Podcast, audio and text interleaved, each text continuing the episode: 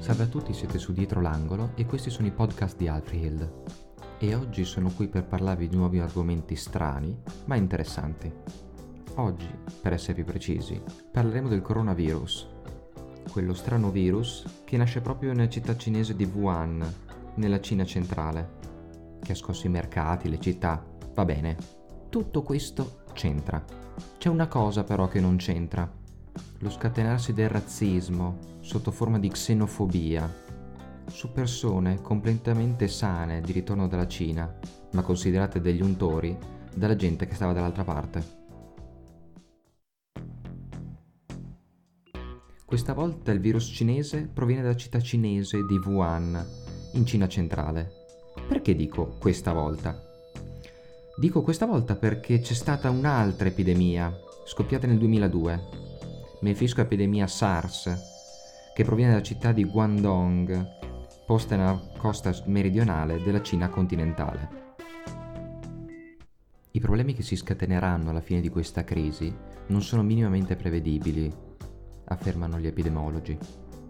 Tutto questo non fa preoccupare solo noi, infatti i titoli cinesi nell'ultimo periodo sono crollati dell'8% che ha contribuito, oltre alla veloce espansione del virus, alla chiusura di ampie aree statali da parte dello Stato cinese. Ovviamente tutta questa paura non è scaturita soltanto dalle aziende e dagli stati, ma anche dalle persone. E con questo ci spostiamo a un altro argomento, più significativo, ovvero il razzismo giustificato.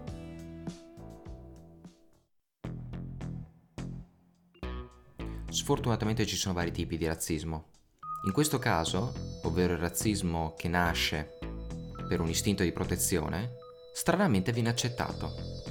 Nel concetto di un'epidemia, la xenofobia non è percepita come razzismo, anzi è considerata una semplice misura precauzionale, viene definita sull'internazionale. Alcuni degli innumerevoli eventi sono stati raccolti nell'internazionale, in cui elencherò qua di seguito due esempi che secondo me sono perfetti da usare come spunto per quello che voglio io. Il primo esempio si ritrova nel governo dello Stato australiano del New South Wales e diversi istituti privati che hanno richiesto agli studenti appena rientrati dalla Cina di restare a casa per due settimane. Questo tra i due esempi è quello meno allarmante, quello meno preoccupante, possiamo dire almeno. Il secondo invece si ritrova sempre in Australia però con una petizione online con le firme di migliaia di genitori preoccupati, chiedendo alle autorità scolastiche di estendere le restrizioni alle famiglie provenienti da diversi paesi asiatici, tra cui Thailandia e Singapore. Ora voglio aprire una parentesi filosofica, ovvero Ovviamente tutte queste persone sono state condizionate, mosse dalla paura, quell'emozione che ci fa fare cose indicibili, cose inumane e a volte ci fa superare anche il limite. Lo afferma anche il ministro della sanità del New South Wales, che ha sottolineato la misura non necessaria dal punto di vista medico, ma una risposta invece dal desiderio della comunità. Ora ci spostiamo su due studi diversi, fatti in tempi diversi e da enti diversi. La prima ricerca è eseguita dallo studio cinese che ha poi pubblicato sulla rivista Yama un'osservazione. E questa osservazione era dedicata alla risposta di una singola domanda, ovvero come mai, dopo il contagio e la guarigione, il virus ritornava. Lo studio è stato condotto solo su quattro persone che hanno presentato i sintomi del coronavirus, che sono state trattate e poi sono state di nuovo ritestate per trovare tracce rimanenti e, sorprendentemente, sono state trovate.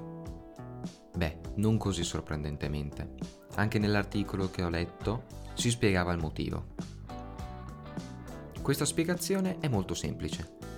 I tamponi per il coronavirus cercano tracce genetiche del patogeno nel muco o nella saliva dei pazienti. Poiché i quattro ammalati sono stati trattati con uno degli antivirali che si stanno ancora testando contro l'infezione, è possibile che il momento dei test pre-dimissione il virus fosse presente in dosi talmente basse da passare inosservato, per poi quindi ricomparire negli esami post-dimissione. Questo quindi può farci intuire a che punto siamo per una effettiva cura. Il secondo studio si trova in America ed è composto da tre ricerche richieste per l'appunto dal governo federale americano. Il primo risale all'anno 2005, quando il governo federale americano ha cercato di valutare come un'epidemia legata alle vie respiratorie potesse manifestarsi negli Stati Uniti. Il suo rapporto ha stimato che una grave epidemia di influenza richiederebbe ventilatori meccanici per un totale di 740.000 unità, più o meno. Ovviamente questo studio nasce dall'esigenza creata dal microorganismo SARS, che comunque rientra nell'argomento. La seconda parte di questa ricerca avviene 5 anni dopo, ovvero nel 2010, quando lo studio ha rivelato la quantità totale di apparecchi ventilatori con funzionalità complete in tutti gli ospedali degli Stati Uniti. La risposta è quantomeno preoccupante. Solo 60.000, solo 60.000 sono i ventilatori che si trovano negli ospedali di tutto il paese, ovviamente nel 2010. La terza parte di questa ricerca finisce qualche mese più tardi, quando viene ultimato il conteggio di tutti i respiratori presenti e immagazzinati nella Strategic Nation Stockpile, un deposito federale di forniture e medicinali detenuti in caso di emergenza. Comunque i numeri non cambiano molto, sono solo 10.000. Tutto questo denota la completa impreparazione a un caso simile Ovviamente non intendo solo il caso degli Stati Uniti, ma anche il nostro e quello di altri paesi. Nessuno poteva aspettarselo, ma ora c'è e dobbiamo fare i conti con questo. Dobbiamo ricordarci che il panico non porta mai a niente. Dobbiamo ricordarci che la calma e la rettitudine sono gli unici modi che abbiamo per uscire da un caso simile. Detto questo, penso di essere arrivato a quel punto del discorso dove è il caso di tirare le fila. Con questo nostro viaggio, quindi, abbiamo potuto capire molte cose, come ad esempio una delle tante possibili azioni che possono scatenare le paure. Abbiamo visto a che punto siamo con il vaccino per il coronavirus e soprattutto abbiamo visto come uno degli stati più grandi del mondo è pronto per una tale crisi.